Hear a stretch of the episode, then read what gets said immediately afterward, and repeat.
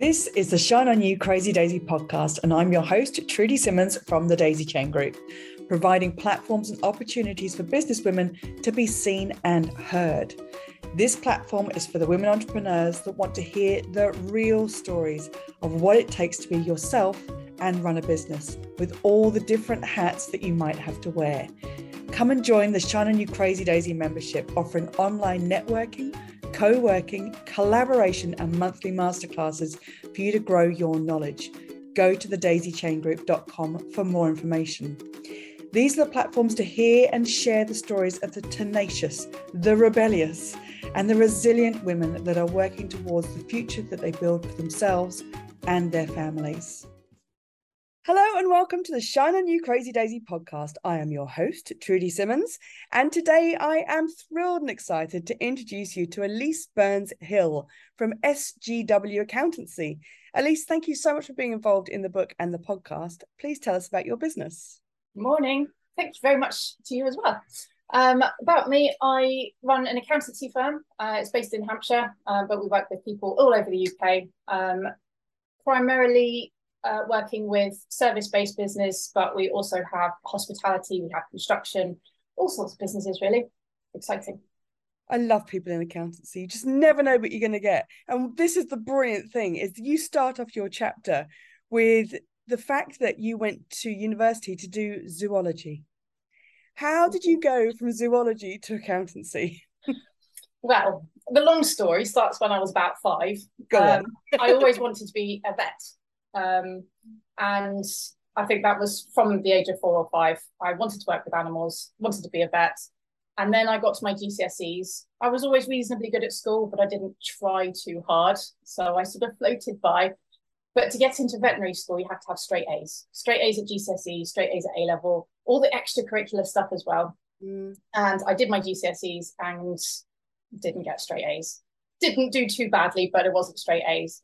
So at that point, I kind of I felt like I fell off a cliff. I was like, well, that's my veterinary dream gone. Mm. Um, what do I do? Um, and I really didn't didn't have any idea. And then my mum suggested I do zoology because it's still kind of animal focused. If I did well there, then maybe there'd be opportunity to go into veterinary school after that, after I'd proved myself at, at, at university.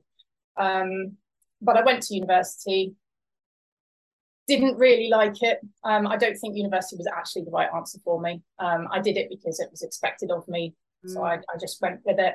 Um, so it did probably take me another four, five years, I think, after that before I finally decided on accountancy. Um, after that, I I sort of floated a bit. Um, I finished university. I worked for my parents' company for a bit.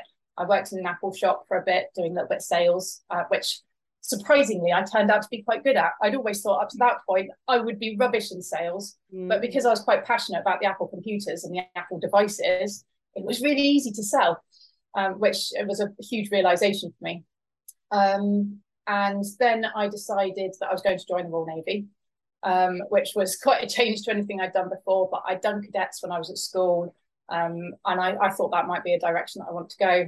Um, I've always wanted to fly a helicopter, so I thought, right, helicopter pilot in the Navy, right, let's go for it.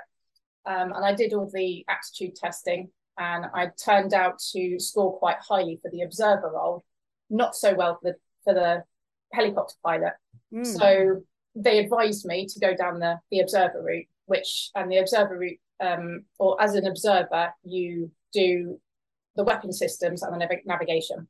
Navigation, fine. I'm always happy with navigation but being the one that presses the button that potentially kills women and children, I couldn't I couldn't reconcile that. I could deal with the rest of the idea of being in the military, but being the one that presses the button, I couldn't I couldn't do that. So I thought, well, maybe this is not the answer for me. So I was living in Malta at the time, um, and I was just sat on the balcony, and I thought, well, okay, what do I want to do? Um, and it came to me that I should do accountancy. Um, my dad had always said that I should do accountancy, so he obviously saw it way before I did. Yeah. But who wants to be a boring accountant sat behind a desk? Why would I want to do that? The, the Navy option sounded far more interesting. Um, but I think I had the realization at that point that maybe I could do some good. Maybe it didn't have to be boring. Um, so that's when what, I started down that route. And what you said in the book was that you followed your intuition in in hearing the fact that accountancy was the next thing to do. And you've made some very big decisions on your intuition. How do you balance your practical business brain with intuition? And does intuition always win? It does when I'm listening for it. Mm-hmm. Um, when it comes to balancing balancing the two, I suppose I I see uh, intuition as being when you come out of your head. Um, mm-hmm. You know, when you say about listening to your heart or mm-hmm. when you've got a gut instinct about something, that is all your intuition. So you've come out of your head and you're listening to your body, your feelings about things. It's it's listening to sort of life's energies on a different level. Um, and when you've got a big decision to make, actually that is the place that you want to be. Um, you can sit there and write all your lists about which which option you should go for, um, and and use your brain for that. But ultimately, you're going to go. Generally, you're going to go with the one that makes you feel good.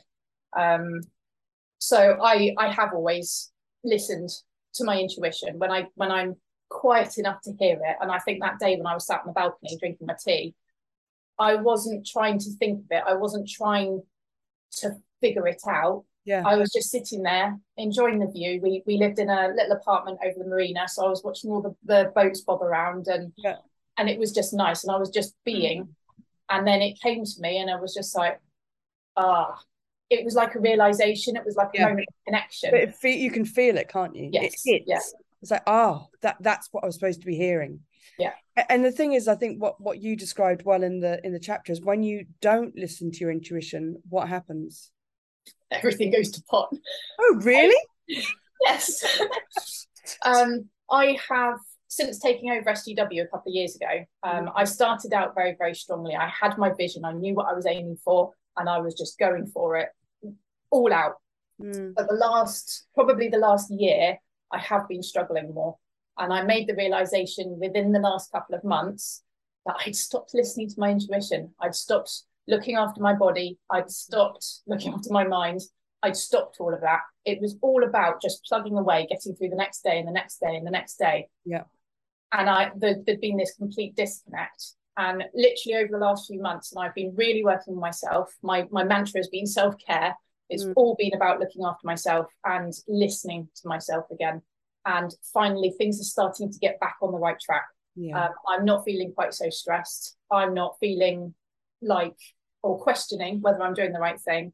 Because mm. that's the other thing. When I first took over SGW, I was just like, this is the exact thing that I'm supposed to be doing. Yeah. I felt it. There was a real good connection there. But over the last few years or the last year, I've just been every so often it would pop up and go, Am I doing the right thing? I, I really don't know anymore. And it's just like the massive disconnect with everything. I was going through the motions, getting through yeah. each day. And it's the questions that you ask yourself around that, because as soon as we start asking ourselves, Am I doing the right thing? Mm. It's the next question that can make or break. It can push you to burn out and burn and break down, or things need to change. And this is what's going to change. And if we don't start asking those questions, it's when we feel that utter internal frustration and and stuckedness, as I call it, when uh, when you just don't know you think you don't know what to do when actually you're not listening yeah yeah definitely i love these conversations um what has given you your drive for success to this point i can't think back what it was before i had children mm-hmm. um I think I always just wanted to do well. There was sort of an innate motivation to just do well. Um, possibly to make my parents happy, to make my family family happy that I was doing well. It wasn't necessarily for myself; it was for outward perception, I think. Um, but I suppose when that motivation turned inwards was when I became a mum.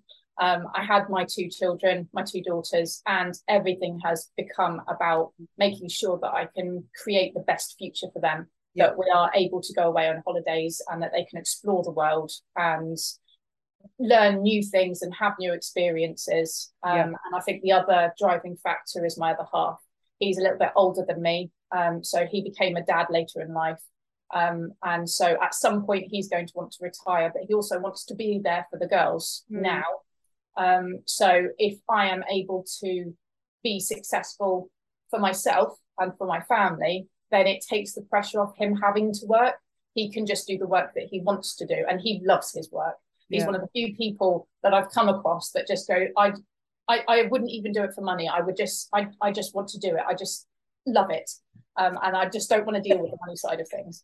Um, so if I can make that happen for him, obviously Yeah. he'd still run a business, but it would take the pressure out. If he wanted to see somebody for free, um, then he could do because he doesn't need to worry about bringing money into family. So that's that's probably what my main driving factor is now. Look after my family, make give them the best life they can.